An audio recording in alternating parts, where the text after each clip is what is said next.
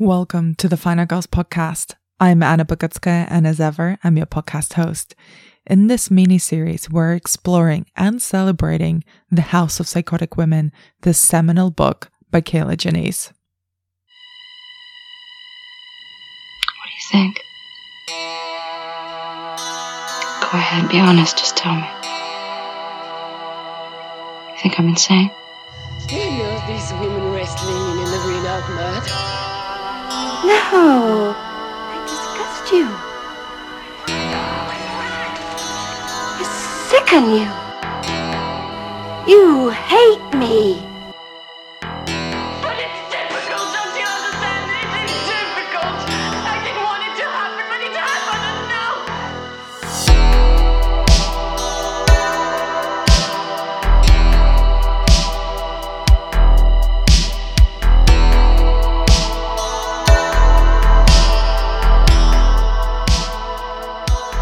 The ripple effects of the book can be felt on a whole generation of film fans, filmmakers, and critics, with myself very much included. Kier-La Janisse's House of Psychotic Women is many things, as is its author. It's a book of film criticism, film history, a study of female neurosis, and a memoir. In this miniseries, I'm talking to special guests, all filmmakers whose films have featured a psychotic woman at the heart of them, about a film featured in the book that stayed with them the most.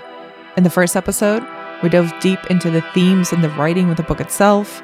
Since then, I've been joined by Prano Bailey-Bond, the director of Censor, to talk about Let's Go Jessica to Death.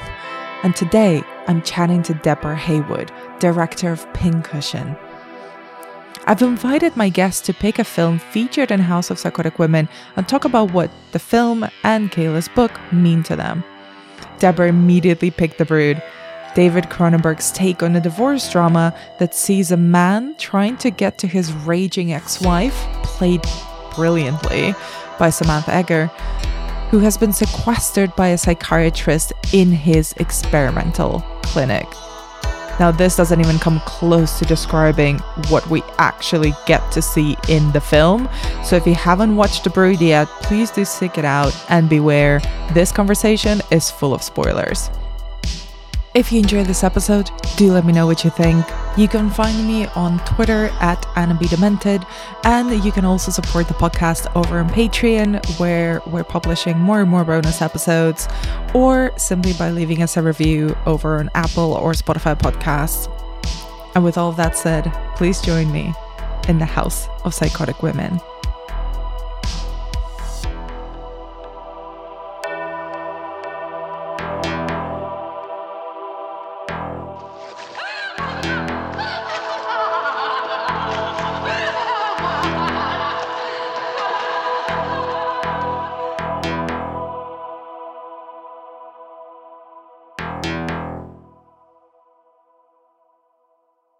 The lady says we're recording, so we must be recording.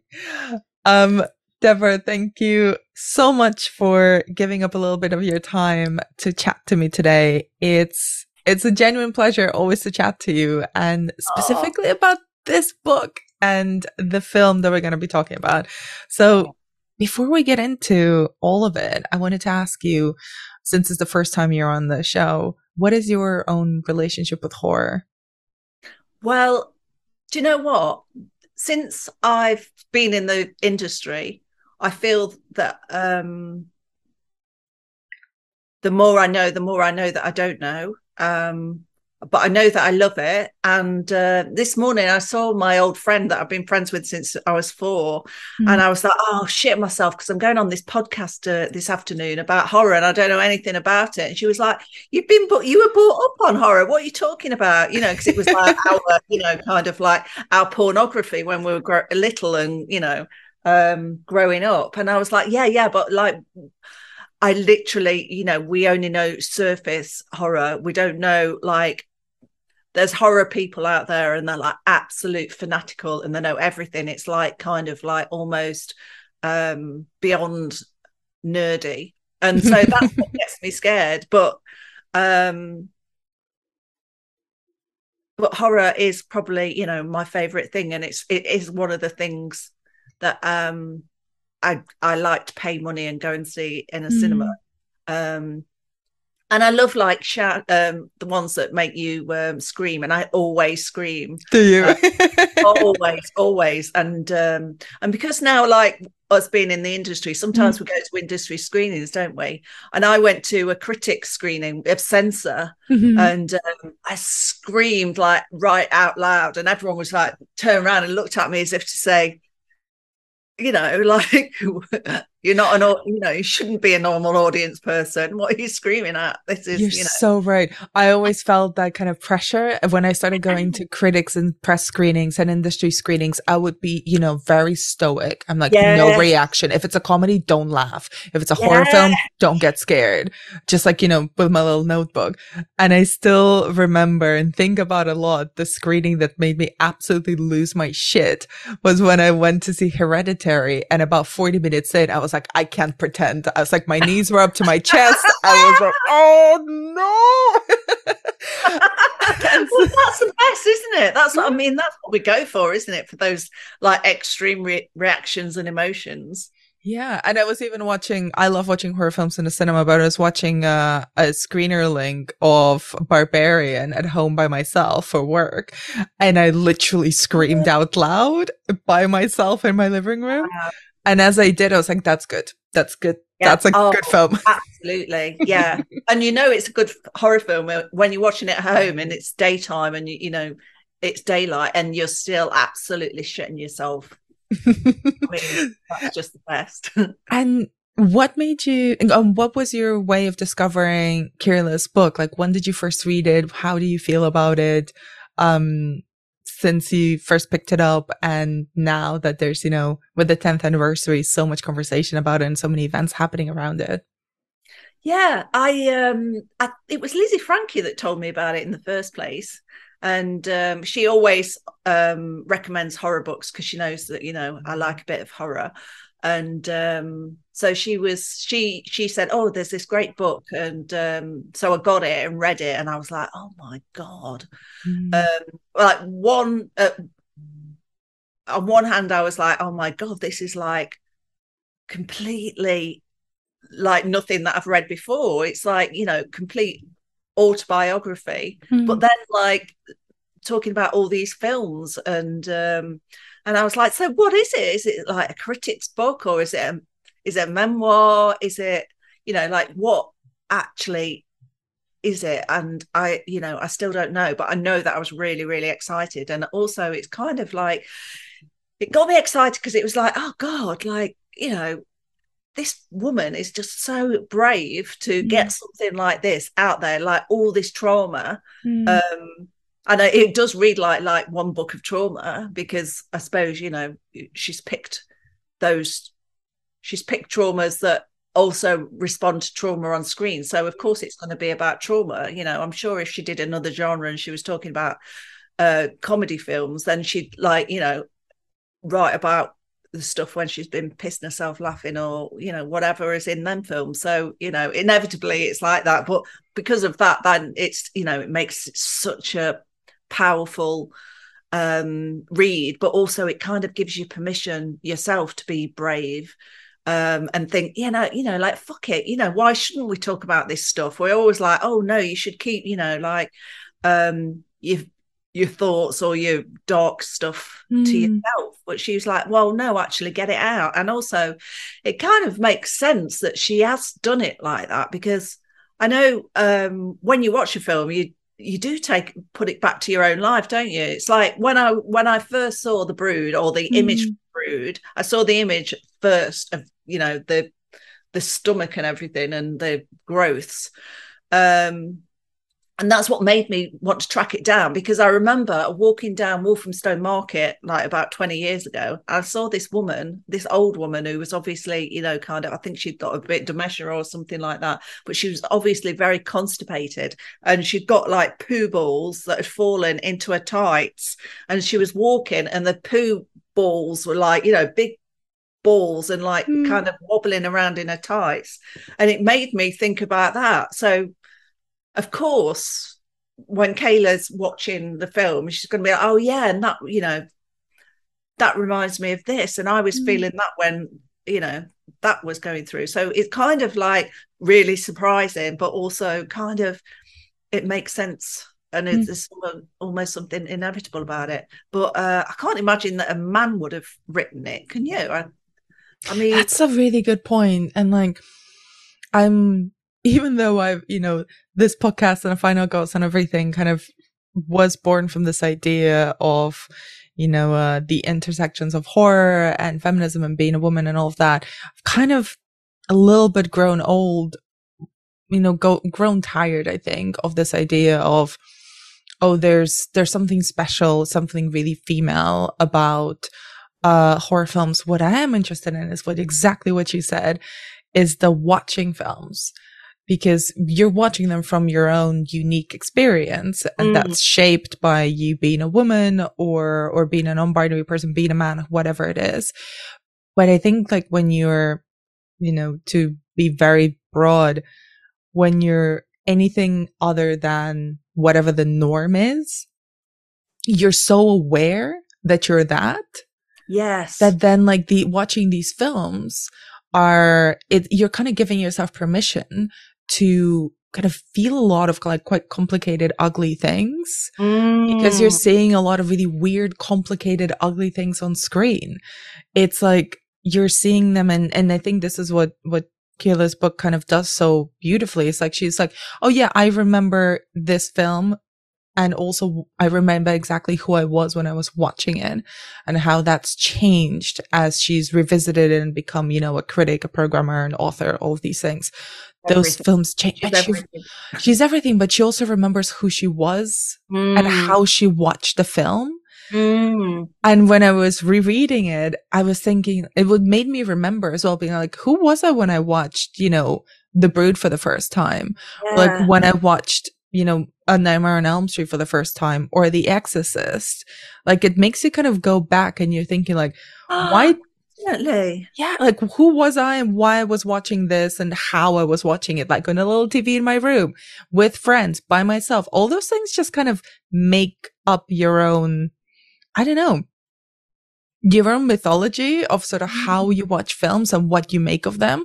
Because Yeah. it's totally different watching, you know, um, hereditary or whatever, whatever film you're watching in a press screening or in a cinema with people who want to be there or with your family or with your boyfriend or with your girlfriend or, you know, by yourself. Like it totally changes. Oh yeah, but also don't you find that it changes regarding what's going on in society and what we've learned and what how Mm. we've evolved as as people because I remember seeing the piano and thinking Mm. it was just an absolute beautiful love story and you know so powerful and wonderful and you know how strong this woman was and um and then there was a couple of years ago there was some anniversary of it and I went to see it again Mm. and um I found it quite rapey. And I was like, oh, this is a surprise, you know. Um, and I, I do feel that um, discomfort as well with horror. You know, there's something about it. It's like, on one, in one way, it's like I feel empowered by it, and you know, by women, and you know, they're all mostly centre stage, and we're used to, you know, all the other genres are usually men are center stage but then um you know what they're going through and that sometimes i'm like oh am i kind of adding to something nasty in the air here Mm. by watching it and enjoying it so i do find it very confusing but also that you know that's what's all co- compelling about it as well it's like picking your own feelings apart after you've seen a, a film and um and also like not knowing what how to talk about stuff Mm.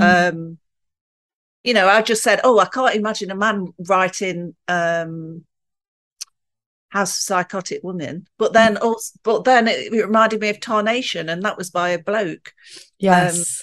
so you know i think we're you know we're all wrong and right and but i that is one of the things actually that i loved about kayla's book is Mm. that um it's not judgy it doesn't uh, make it doesn't it just says things how it is and it's how, how it, she experienced stuff Mm. um, but she doesn't um judge the films or judge the experiences even she just like says this is how it is and this is how i felt um which i kind of really like because then you know you can't you can't regret saying something and then i think if if that's what you've said because it's it's your experience of it and also um you're not kind of putting your own thing on it like um i don't know You're also totally inviting other people to see it too. yeah like if someone describes yeah. that film to me, I'm like, yeah, I want to see it. yeah But if someone just tells me, oh, well, this is good or bad, I'm instantly like, well, I'm not interested because you're telling me nothing about the film. Yes I, I don't know who you are. I don't Yeah. know what this film is or Mm. why it is good or bad. I and I will not trust why if you're just saying it's good or it's bad. I'm like, okay, well, fine, whatever. I don't care. yeah because you know everything's good or bad to different people isn't it Exactly. But don't think I forgot about the poo balls, uh, which I'm now going to add into my vocabulary for, forever. Um, I do, I want to get into the brood because when I, when I messaged you and I invited you on, um, and with all the other guests, I also kind of offered them to pick any film that's covered in the book.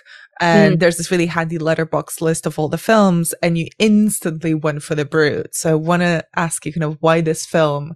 Why did you want to talk about it? I think because it's the most striking image that I've probably ever seen on in Mm. cinema.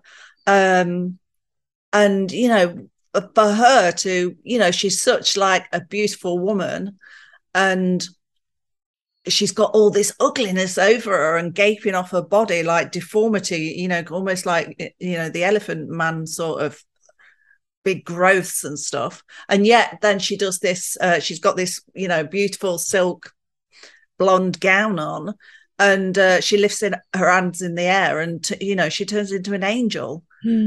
Um well what looks like an angel and she doesn't turn into an angel but you know she makes the the kind of gesture Mm. or she looks like she's got angel wings um and it's just you know an e- extraordinary image i think one that really really you know speaks to you and ash- gets you asking questions Mm. kind of revolts you but also intrigues you and there's you know such she's so beautiful Mm. um and that yet she's covered in all this ugliness I, I think you know like i just defy anyone to see that image and not want to not have questions or not want to watch the film and find out So you Yeah. mentioned that you had seen the image before you watched the film.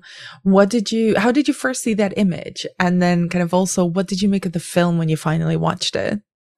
uh i saw the image in um some film magazine Mhm. um ages ago Mhm. but it was before you could really get films on the internet and stuff like that so i always i lodged it and i was like Mm. need to watch that I absolutely need to watch that and um and then i watched it um it was on some i think it was in like the roxy in california is like an old cinema where they show like old films Mhm. Um for you know like th- three quid in the daytime kind of thing. And um and it's like a bit seedy and um you know kind of just that old thing you know where i don't know there's like i can't think of a, a comparison to sort of a bit like you know that cinema that used to be on rupert street that you used to go downstairs to No, but I Uh, instantly thought of like, I mean, this is before my time, but maybe the Scala, um, like kind of a little bit of a cold, seedy place. Yes, and yes, not yes. that it, it's not seedy at all, but the Prince Charles Cinema, kind of whenever they show kind of, I used to go there all the time as a student because they would show one pound, uh, films for one pound. absolutely. Yeah. Yeah. That kind of thing but not as grand. It was it's very tiny. Mhm. so yeah. So when which felt really appropriate actually um but yeah so but then when i watched it it was like nothing what i thought it was going to be about Mm. uh, i i got an uh, you know i thought it was going to be some kind of like alien film or something like that but it wasn't it turned out to be much more like i mean how do you describe it well, I was about to ask you, how do you describe the brood and how do you even describe Nola? Yeah, I, I mean, I don't know. I, they just defy explanations. Mm. Um, but I went and watched it again um, the other day when I knew that I was going to talk to you, and I'd already seen your email saying, Mhm. "Oh, um, this is supposed to be like uh, Cronenberg's Kramer versus Kramer, Mhm. and I completely read it in a different way. The film, Tell me. yeah. So before, when I watched it Mhm. before, I thought it was kind of like uh, the mad woman in the attic, and Mhm. the woman um, it either had too many children or she wanted all, all these were like miscarriages or abortions or whatever Mm. uh, that were kind of haunting her and made her go crazy and so she was in this like mad woman in the attic and and that was the problem um and all of these you know entities that were going attacking everyone i thought that they were kind of ghosts of her children that were, weren't born sort of thing. Um but then when i watched it yesterday and i was like um oh my god this is like he he's clearly the central character well i mean Mhm. clearly but this is what i thought with the kramer versus kramer thing he's the central character his woman's his woman's like in therapy or something and the therapist is um you know like as sometimes like in marriage you you know you use the therapist against you or you feel Yeah. Or they say, "Oh God, you know, like uh, we were completely happily married until she started having therapy, and then realised that you know she didn't want the marriage or anything anymore." Um, so I, I um, thought it was that kind of thing, but um, I don't know where I'm going now. What was I saying? You were talking about uh, the uh, rewatching it Oh yesterday. yes, yes, yes, yes, yeah, yeah. So then I thought, oh my god, so she's in therapy because of. Um, but then I was like, oh, because then when I saw him flirting with the teacher, and you know, um, she must be in therapy because he's going off having, you know, like maybe little thingies. But Mhm. then he sees himself as this hero. I mean, he was so flawed that uh, unflawed. He didn't do anything wrong. He was, you know, uh, this beautiful man who, uh, you know, all he wanted to do was get his child back and help, you know. Mhm. Uh, and then, the, you know, this poor this teacher takes uh, advantage of him. Uh, but then the wife, you know, she's fucked that. She's, you know, killed that one off, sort of thing. Um, and um, I mean, I'm very into the uh, the other film that you thought The Brood was before watching it, of kind of her miscarriages haunting her, or kind of you know them being the the. This is a completely different film that I would also like to watch. I was going to say, I think we should write it. Absolutely. and there is something. It is weird because the whole Kramer versus Kramer thing that I sent you in an email, you know, about this uh, reading this as sort of his uh, divorce drama, yeah. uh, you know, about the because it was partly inspired by his own custody battle with his ex-wife. And you remember when I first spoke about this film on the podcast, kind of that was a big part of the conversation, right? It's like, oh, it's Nola is presented as such a monster in a way that, you know, she's the demonized ex-wife. Yeah. She kind and- of looks like Medusa, doesn't she? Uh, yeah. But I also like when I it. when I first watched that film, I never thought of it that way. Like I remember thinking of like when we finally get to her, I was like, she's you know sort of built up in this way, but then when she reveals herself, I'm like, wow, she's more powerful than both of these men. You know, Mm. than the therapist, cult leader figure Yes. her ex-husband i'm like you're kind of on a different plane and i think in my if i were to you know imagine a sequel to the brood i was thinking like oh she's she's now starting her own cult because look at this her ah. rage and all her stuff is manifesting physically in this way that is so powerful and so angry and physical. I'm like i think she's above all of these other dudes because like as much as the you know i when i see her i'm kind of looking at it from her point of view. So like this is a hell of a lot of processing and therapy mm-hmm. and like sort of rebuilt physically remaking herself in a way and then Yeah. like i never really think about it as you know this is her being you know a monster it's her becoming a monster but as monster is never necessarily bad in my book Mm. Oh, well, I don't know. I mean, wouldn't it be great if we could remake it from her point of view yeah absolutely and see really, you know, like what is going on in her head? Because it's all from his point of view, Mm, which, uh, if it is about marriage, kind of like obscure, ob- excludes you from her Mhm. side of the story, doesn't it? Yeah. We only get her his stuff. That's why was it the marriage story with um that tall bloke? Adam Driver, yeah. Yeah, him. Like when I saw that, I was like, oh yeah, but I want her story. Yeah. Um, and yeah, with this one, it'd be like great to have her story and you know, like what she really thinks is going on. Mm. Um, and And- you know, why does she have to go to a cult in the first place? Is it because of her husband or and patriarchy? And Mm.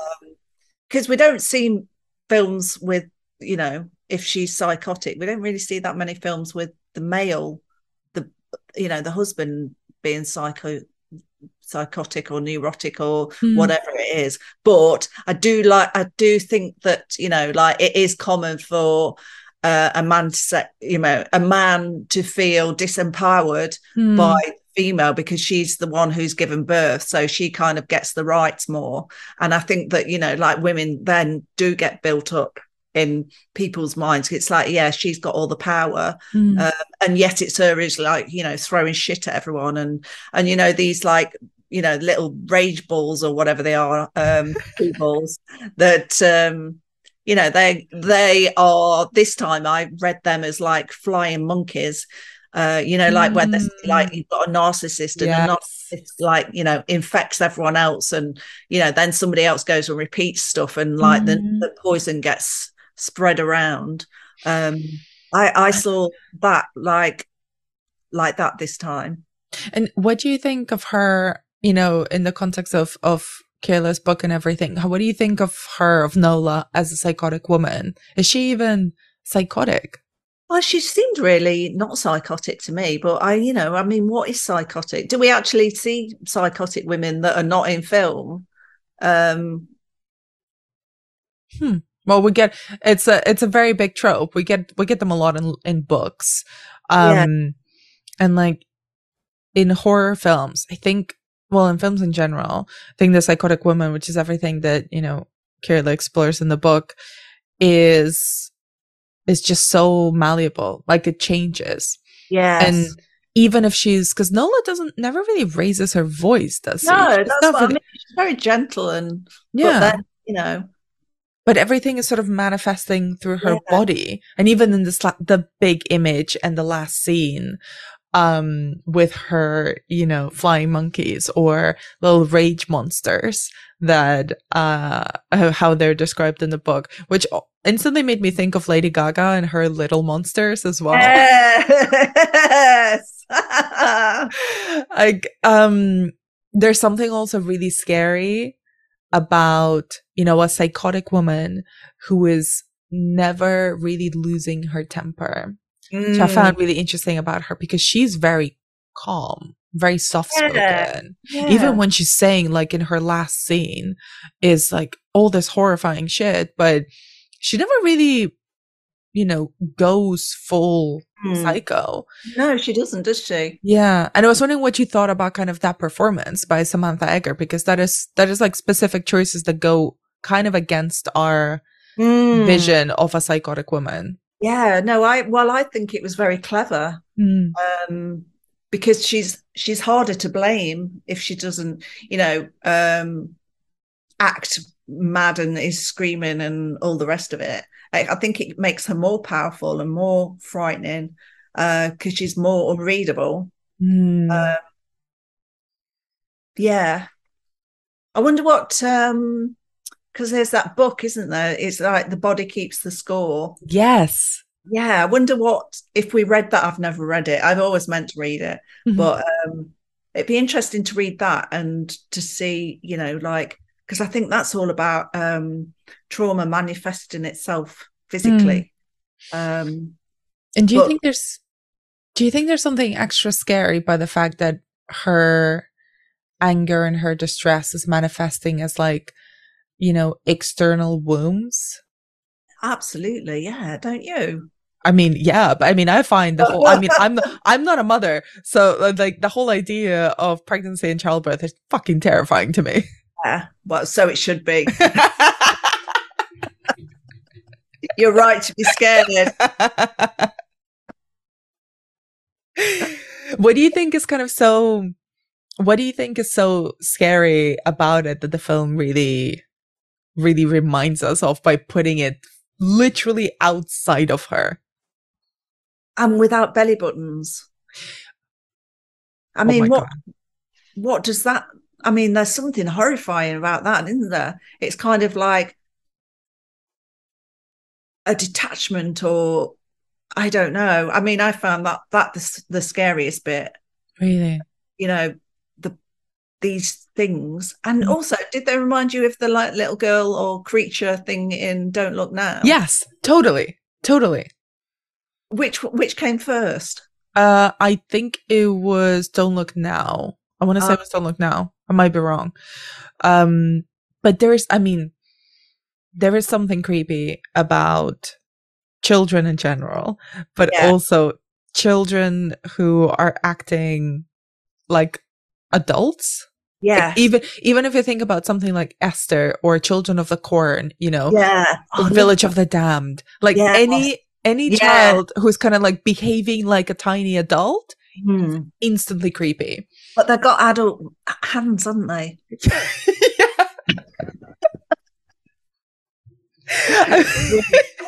And cleft cleft lips. I love a cleft lip. Really? Oh yeah, I think there's something like just like, oh my God, love of cleft and if it's on an albino, oh my God, I'm just there for that. There's just something so what do you what do you make like what do you make of them as as these you know uh tiny rage monsters? I don't know. I thought it was um they're acting up. Uh, you know, like when there's children who are going through a divorce and then they start acting misbehaving and Mhm. playing up playing up at school or being violent or you know the teacher says oh well you know they're like suddenly um misbehaving. I thought it was that and that the you know the trauma was coming out in children and it's children who uh you know um take on the rage. Um especially with her you know like at the end when she's growing her own um blisters. Mhm. um it's like oh yeah so now that now she's traumatized now because of this that's been going on with the adults and she's gonna they're gonna grow on her and she's gonna take them into um you know and maybe have another maybe she'll be having you know navalless babies or I, I mean, loved, I loved it also when she like pulled her out pulled one of them out of the sack.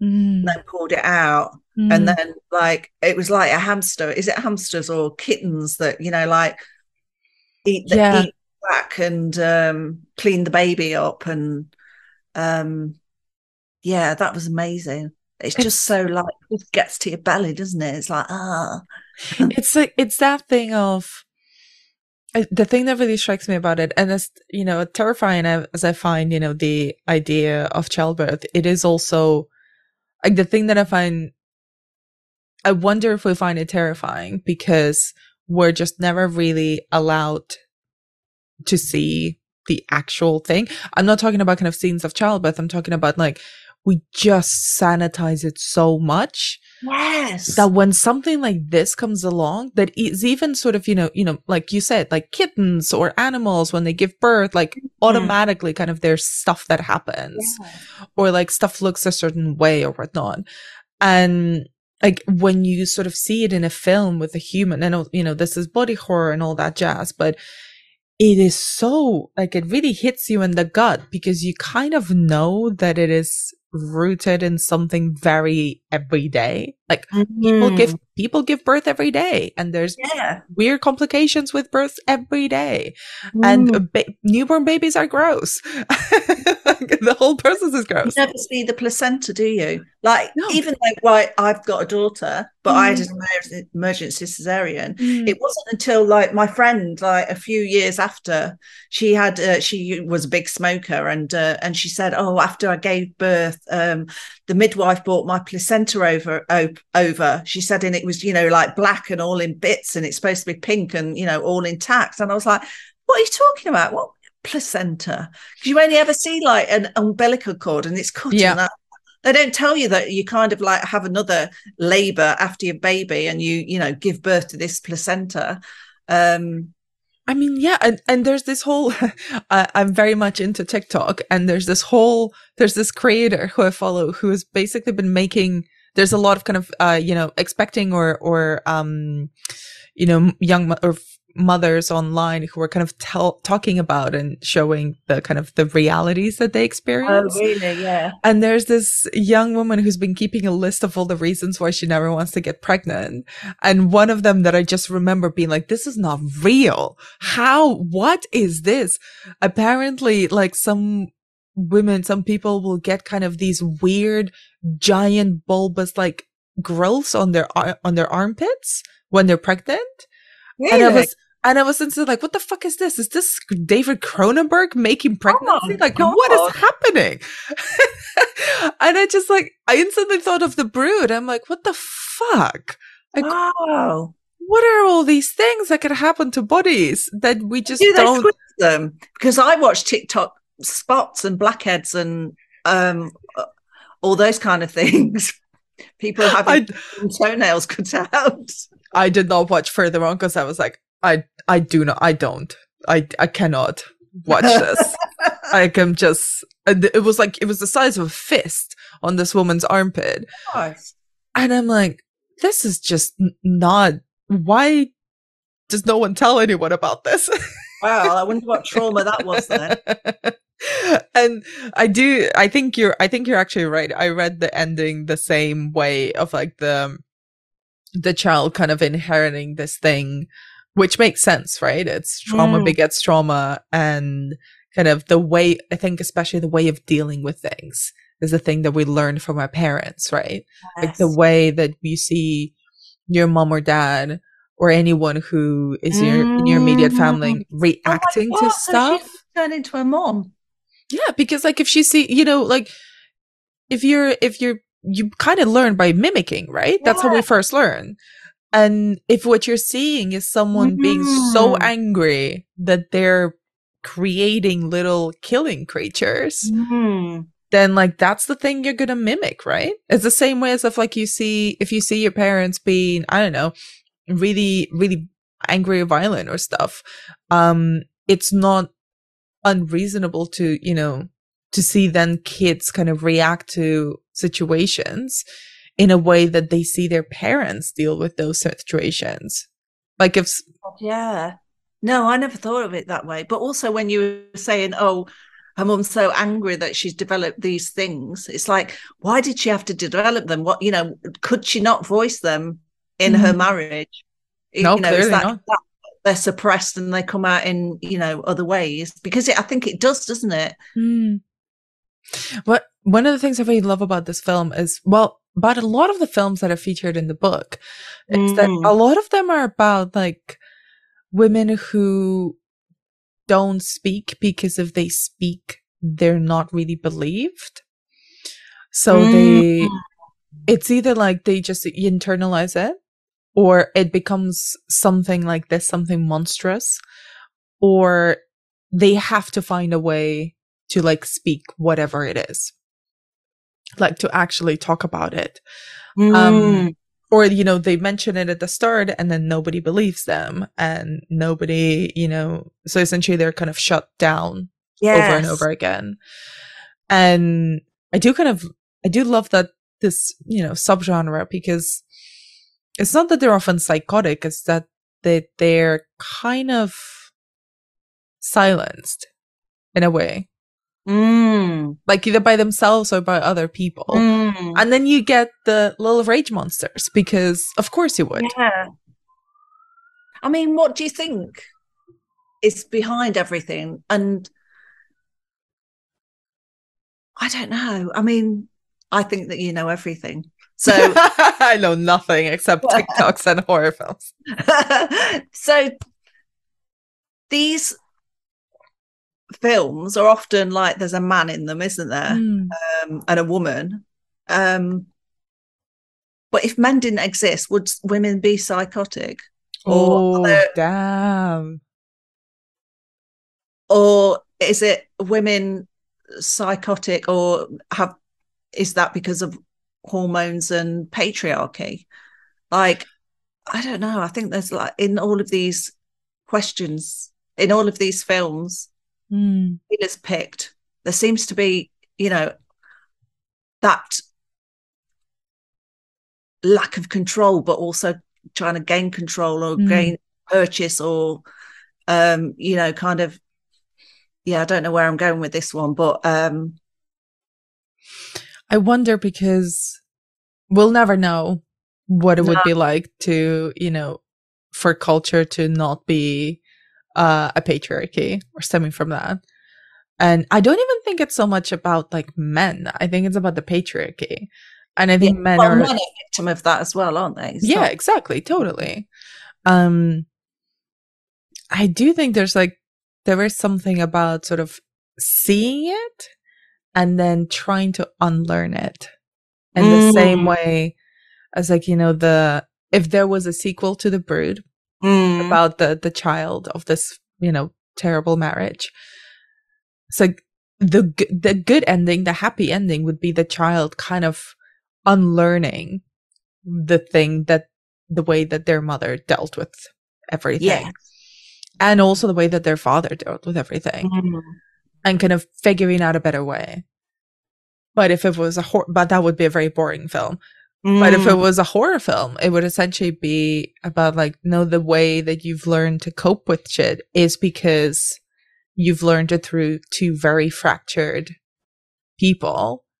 And then the whole story of your life in a horror film is kind of trying to unlearn the thing that made you the way you are, that comes from your parents, that then, you know, is hurting other people. But it doesn't I don't think I don't think Nola or anyone in the film is a bad person. Oh no. And trauma is kind of usually circumstantial, not Mm. somebody evil or I'm not even sure of um but also I think I don't know, I think that trauma and is kind of necessary. Um, what do you mean? Well, I just think well, obviously I can't tell, but if I think Mm. and this is my interpretation and you know obviously it's clouded we're all clouded by whatever we see and you know but i think if Kier-la hadn't have gone through her experiences Mm. she wouldn't have had the drive and the anger and the um, need to prove herself and to you, you know have that relentless need to explore and create and voracious appetite for film and to be able to talk about it and and that bravery i i Mm. so i think that you know like as sad that i am that she went through those experiences um i'm kind of glad that she did as well because um we get all her stuff just before i made my first short film lady Mm. margaret my dad died Mm. and it kind of gave me an energy like fuck it doesn't matter if it's you know shit or whatever i'm gonna just go i'm gonna make it because the worst thing's already happened Mm. and then when I was making Pin Cushion, it's like three days after um I got the green light from the BFI and they said, Yeah, we're giving you production money to make it. My husband said, uh, I don't want this anymore, and kind of, you know, chucked me off a cliff. Um, so I was like reeling with like all this, like, what the actual fuck? My whole life, you know, I've been abandoned. My whole life's like in, you know, what do I do? What and um, you know, coping with all this like shit and everything. Mm. And it it it kind of gave on the neg- on the positive side, it gave me an energy, and it was just like, do you know what? I'm just going to absolutely run at that screen and splat myself all over it. Um, as a way of you know kind of like trying to express or understand or you know work through some of those feelings Mm. um so i do think that you know okay that girl little girl has got those blisters on her arm and stuff but um it's gonna probably you know she's gonna probably um have some unique achievements and experiences because of them. Whereas if there's nothing wrong it's just like yeah what yeah whatever i'll just you know lay on a beach and pick my nose kind of thing. Whereas if like you know like you've got blisters it's like fucking you know like what do i do? It i don't know it kind of gives you an energy. Yeah, I mean, as someone who is mostly motivated by spite, I can highly relate. Like, I, fi- I find spite is a great motivator.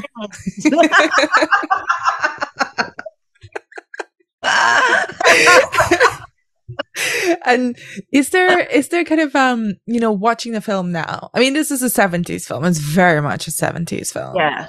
but like did you you know watching it now in 2022 did it resonate in a particular way Uh, yeah, because I think, uh, yeah, I think it did. I mean, like there were things like, oh my god, they should have hid the children's faces because they'd clearly got like little masks on, or you know, um, so that was not so so, so sophisticated. Mm-hmm. But I think emotionally, we never change, do we? we've- Mm, Still always got those. um Our feelings never change. mm.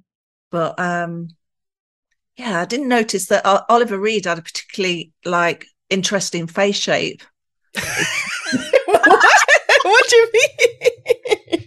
Looking at him thinking god he looks like almost like a caricature. You know it, it doesn't look real. He's so um, striking and extraordinary looking. He is. Yeah and also do you know what? I absolutely loved those sets. Mm. oh Yeah. god that wallpaper in the kitchen I don't think enough credit is given to Mr. David Cronenberg for his No. production design, for his Ah. sets. absolutely Because the, Oh. when I did the Brood on the Female Monster series like a few years ago uh, Yeah. on this podcast, my guest also mentioned the wallpaper. It's like, no is that, yeah, oh my god i'm so um, i love it yeah. i mean do you think it's relevant today well, I think in the last couple of years, not just horror, not just about film, I think we've sort of, you know, created a whole new language to talk about being a woman in the world. Hmm. and i think part of that has like that it's trying to express that thing that the film the other thing that the film represents so instead of just keeping it all in and letting it literally transform you and make you into the worst version of yourself the monstrous version of yourself and and making you hurt others Hmm. there is I think there's now the permission that you mentioned at the very start of our chat. You know, you're kind of I think we all um have given ourselves permission to speak the way we want to speak and about what we want to speak, write about what we want to write, watch what we want to watch, engage with it in however way we want. And I think the film resonates for me today largely because Nola was not giving herself and was not allowed permission to do that given through therapy, you know, this thing uh, that she's going through. It's it's the way that she is, you know, trying to say things that are difficult or to work through some stuff, and it sort of made her into this this you know mother of monsters in a way. Hmm. I wonder if- And read it different if Oliver Reed had been a man, a woman. that's a, like that's an interesting like reimagining remake of this, especially Yeah. now, especially with yes. how we talk and think about things now. yes. And also, I do agree with you. Oliver Reed has is very striking, Yeah. and like he's just he just has one of those voices as well Oh and my God, faces yes. where he's like, "Oh wow, this is what a person who is designed to be in movies Yes. looks and sounds like." Yes. Like I'm sure it was odd in person, but I'm like, "Wow, I just want to see you on the screen." Oh my god, and all that daddy stuff. the role play. I don't know. I think that's aged very differently. oh yes. and I mean, I felt really fucked up when I was what, experiencing that. how so? I don't know. It was just like so. And it started like I thought they were on in a play Mm, because they were doing that, you know, like role play to Yeah. each other.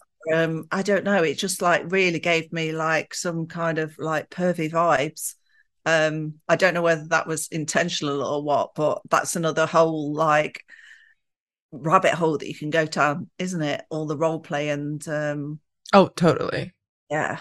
Yeah. I mean, it, the film's got so much. It's um, it's like a pick and mix almost of like different things that you can interpret or take away or or A whatever. pick a mix of traumas. yes. and Debbie, before I let you go, is there anything that we haven't touched on about the film or about the book that you wanted to to bring up? You know what? I was thinking. I kept thinking about. Oh, I, oh, we need to talk about that. Yeah, I can't remember any of it. I'm so excited to see you. Me too, Deborah. Thank you again Thank you so very much. And uh, also, can I just say that I love watching you evolve and grow, and um, I'm just excited for your future because I think you're a very special person, and um, I'm so glad that you're Thank into you. everything that you're into. Thank you so much. That's okay. um, I feel foolish kind of asking where people can find your work, but where can people find you online, and especially where can they watch Pin Cushion? Uh, they can watch Pin Cushion. I think Amazon Prime, BFI. I, am not. I'm not really sure where it is at the minute. Um, I've disappeared off Facebook, uh, but I'm still on Twitter and Instagram. Um, so yeah, that's wonderful. It. Thank you so much. And thank you so much for not just your kind words, but also for giving me the word poo balls. I will oh, treasure that forever. Yours.